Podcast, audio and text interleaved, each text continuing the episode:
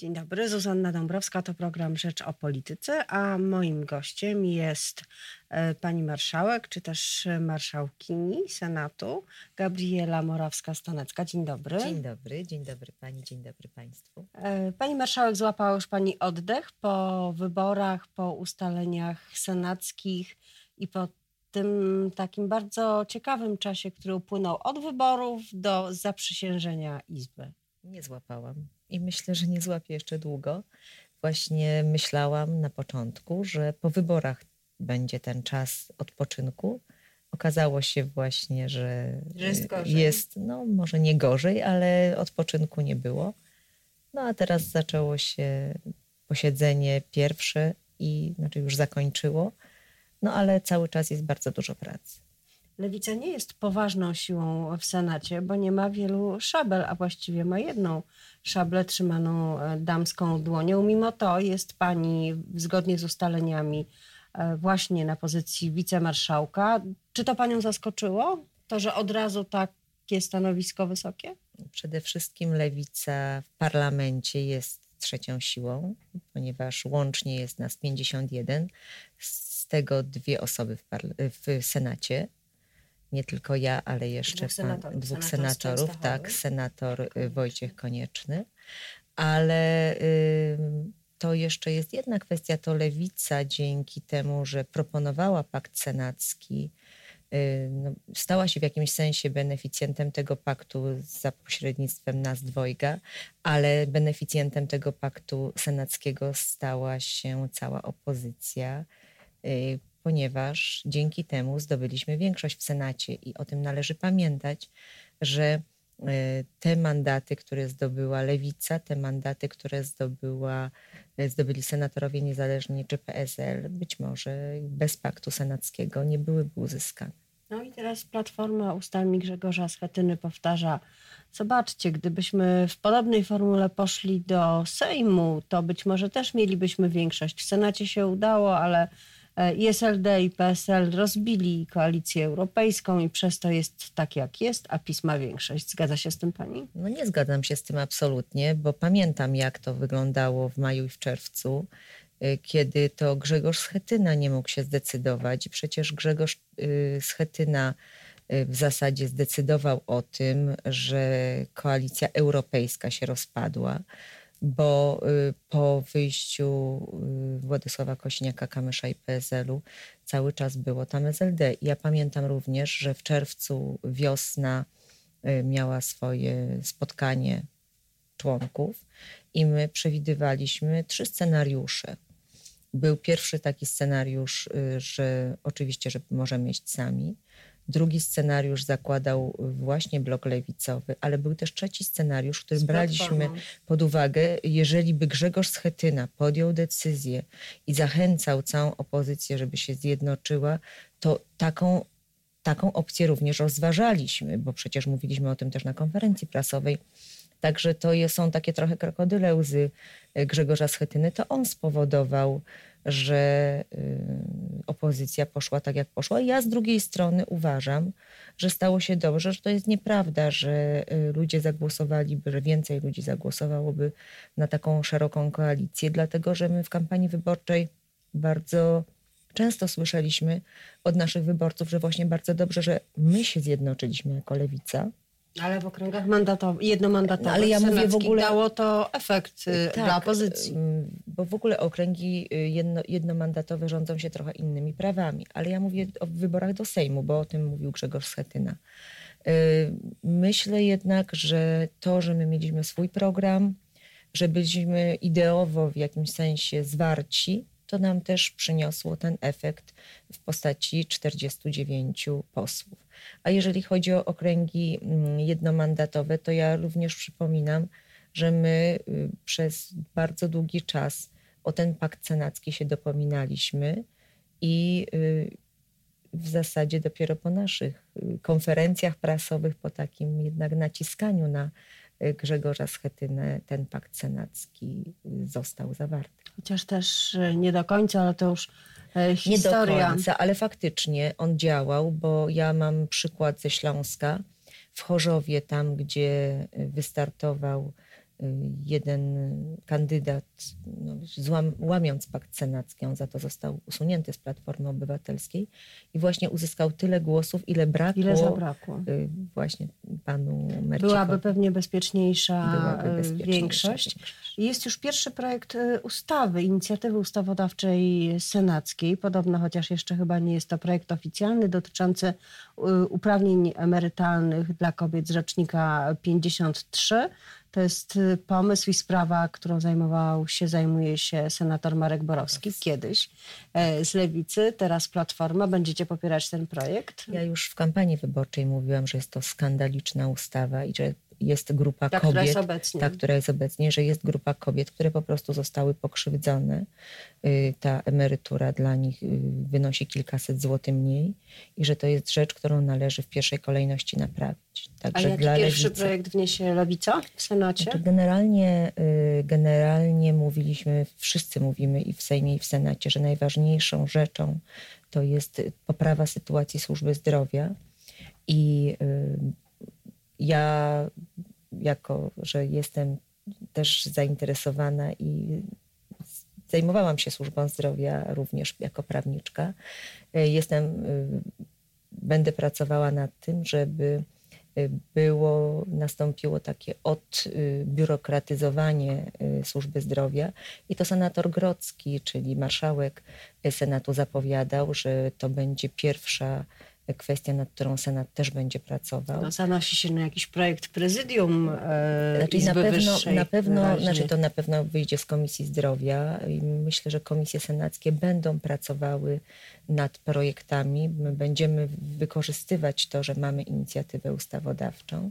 Także te kwestie zdrowotne dla lewicy również są bardzo, bardzo ważne, dlatego że to też była, była rzecz, która była poruszana przez naszych wyborców. Zresztą w trakcie kampanii wyborczej cały czas słyszeliśmy o zamykaniu kolejnych oddziałów albo całych szpitali powiatowych. No tak, ale na to Senat nie poradzi, ani nawet tak, ale, odbiurokra- ale e, odbiurokratyzowanie służby zdrowia myślę, że jest y, czymś takim, co przede wszystkim nie kosztuje pieniędzy, a spowoduje, że kolejki do lekarzy się zmniejszą. My wiemy, gdzie są te przepisy i które to są przepisy, które powodują, że pacjent tak czasami chodzi od Annasza do Kajfasza i, i zamiast u jednego lekarza załatwić pewne kwestie, to musi jeszcze na przykład receptę, którą chciałby mieć refundowaną od specjalisty, do którego idzie prywatnie, ponieważ nie jest w stanie y, czekać. Pójść i tu i tu i, i, i potem, wszędzie mieć zapisanych leków. Przede wszystkim nie. To bardziej chodzi o to, że nie ma lekarzy specjalistów w państwowej, w publicznej służbie zdrowia tak dostępnych, w związku z czym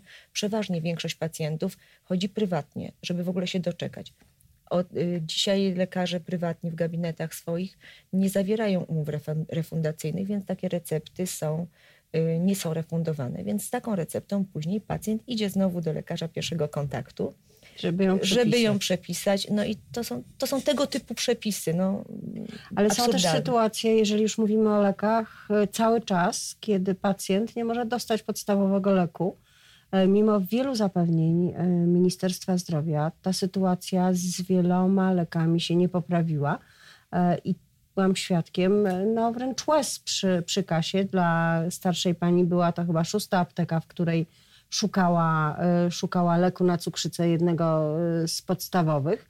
No i usłyszała od pani magister w okienku, no wie pani, może pani sprawdzać w internecie. No to ja już miałam ochotę się rozpłakać, bo widać było, tak. że naprawdę przy 80 szukanie leku w internecie, internecie tak. E, i potem na piechotę docieranie w to miejsce jest problematyczne.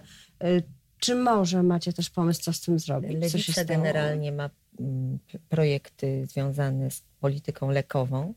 My mamy ten sztandarowy projekt i to nasi posłowie też będą nad tym pracowali. To będzie też jeden z pierwszych projektów, leki za 5 zł, bo to pani opisała jedną sytuację, a ja znam takie sytuacje, że starsi ludzie muszą wydać y, jedną piątą swojej emerytury bądź renty na to, żeby wykupić leki, po prostu tych leków nie wykupują. To miały być leki dla seniorów, ale okazało się, że to jest dość wąski program. Tak, to jest dość wąski program, trzeba spełnić określone warunki. Oczywiście znowu te leki może zapisać określony lekarz. E, ale my chcemy, żeby wszystkie leki na receptę były za 5 zł, żeby był to taki ryczałt, żeby każdego pacjenta w tym kraju było stać na leki, bo to jest niewyobrażalne, że no, jesteśmy krajem w centrum Europy, dużym, jak y, zapewniał nas ostatnio rząd, kwitnącym, a ludzi, obywateli, suwerena nie stać na to, żeby wykupić sobie leki. Tak, ale musi być zrównoważony budżet i teraz, kiedy pojawił się pierwszy projekt w Sejmie, ustawa, nieoczekiwanie jest to słynna trzydziestokrotność, no, czyli kwestia Zakładu Ubezpieczeń Społecznych i tego, ile do wspólnego funduszu emerytalnego wrzucają osoby najwięcej zarabiające, e, no to nagle się okazuje, że właśnie ten zrównoważony budżet gdzieś tam na końcu przedłożeń e, się pojawia jako, jako obietnica, jako zapowiedź. No i trzeba będzie więcej pieniędzy ściągać do kasy państwowej. My przewidywaliśmy, że y, te zapowiedzi w kampanii wyborczej, że nie będzie tego zniesienia ograniczenia trzydziestokrotności, że to jest tylko wyborczy, wyborczy trik, żeby zachęcić przedsiębiorców, żeby głosowali na Prawo i Sprawiedliwość. Także to przewidywaliśmy. E, przede wszystkim e, kwestia zrównoważonego budżetu. On jest nierealny. Ja nie wierzę, że będzie zrównoważony budżet. E, I to też była taka szumna zapowiedź. My się dopiero teraz po wyborach dowiemy, gdzie jeszcze Prawo i Sprawiedliwość zaskoczy. Ja tutaj się spodziewam że będzie wiele takich no, rzeczy, no, które chyba... i, nie, i Prawo i Sprawiedliwość swoich obietnic nie spełni. Ale Lewica chyba powinna generalnie opowiadać się za tym, żeby bogatsi dokładali się bardziej do wspólnej kasy, w tym do emerytur. Będzie Lewica w Sejmie, no a potem być może w Senacie głosować za przede, 30-krotnością? Przede wszystkim Lewica, e, przede wszystkim Lewica uważa, że system y, powinien być, powinno być rozwiązane systemowo. Y, my jesteśmy przeciwni temu, żeby w zależności od sytuacji wrzucać pewne rzeczy, y, a nie załatwiać całości, całokształtu spraw systemowo, ponieważ to jest psucie prawa w jakimś sensie. Dlatego my chcemy, aby rozwiązania, żeby przedyskutować, żeby debatować nad tym i żeby całościowo, systemowo te kwestie zostały rozwiązane. Troszkę pani uciekła, ale rozumiem, że lewica jest przed debatą na ten temat, tym bardziej, że już część e, Zjednoczonej Prawicy, czyli porozumienie Jarosława Gowina pomrukuje, że nie będzie głosować za, takim, za taką tak. ustawą. Zobaczymy. A ja chciałam, skoro mówimy już o Zjednoczonej Prawicy, zapytać, jak pani była kuszona przed potwierdzeniem większości przez opozycję w Senacie, e, by przejść na stronę E, Prawa i Sprawiedliwości. Znaczy to nie są takie, takie telefony, jak może niektórym się wydaje. No ale jak to dzwoni. wygląda? Jaka jest ta kuchnia? Jaka jest ta kuchnia? No po prostu dzwonią ludzie, znajomi, którzy y, dawno się nie odzywali, kilka lat nawet i y, zadają pytania, czy nie byłabym zainteresowana na przykład obsługą prawną. Znaczy to akurat chodziło o obsługę prawną.